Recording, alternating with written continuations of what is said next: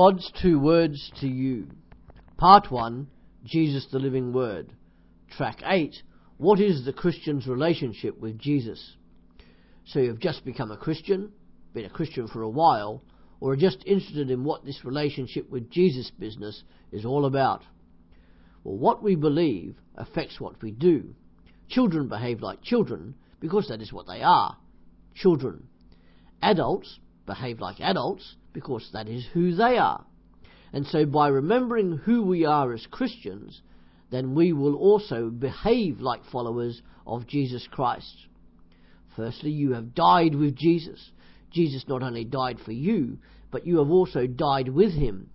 Christ not only died for sin, but he also broke sin's power. And through the work of the Holy Spirit, you are in Christ. Baptism symbolizes your death with Jesus Christ. You can conquer your old sinful nature if you use the power of the Holy Spirit who lives within you. And then you are raised with Jesus. Just as you have died with Jesus, you are also raised with him in baptism. It is an exciting fact that you are raised with him and you rule with him, seated at the right hand of the Father. And then you also live with Jesus. If you are a Christian, Jesus is to be your life, and your eternal life is Jesus Christ. You are to be dead to sin, yet alive to Christ. And then you are hidden with Jesus. And for those of you who like a good mystery, here is one for you. You are hidden with him.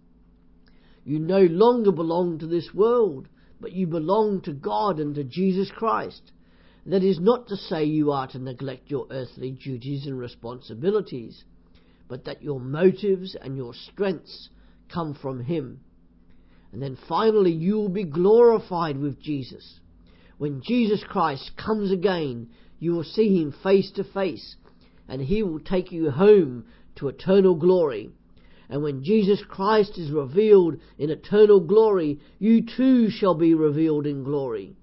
You have some of this glory already, but one day the full extent will be revealed. And this means you are to stop sinning. Remembering who you are will help you overcome the problems you have with sin and temptation. You are to stop thinking about ways in which to sin.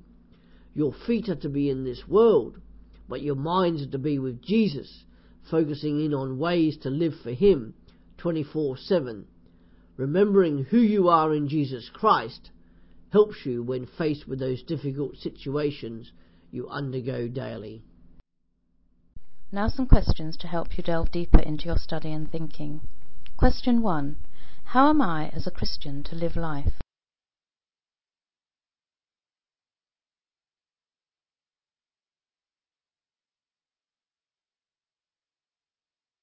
Question two. Who helps me, if anyone, to live this life?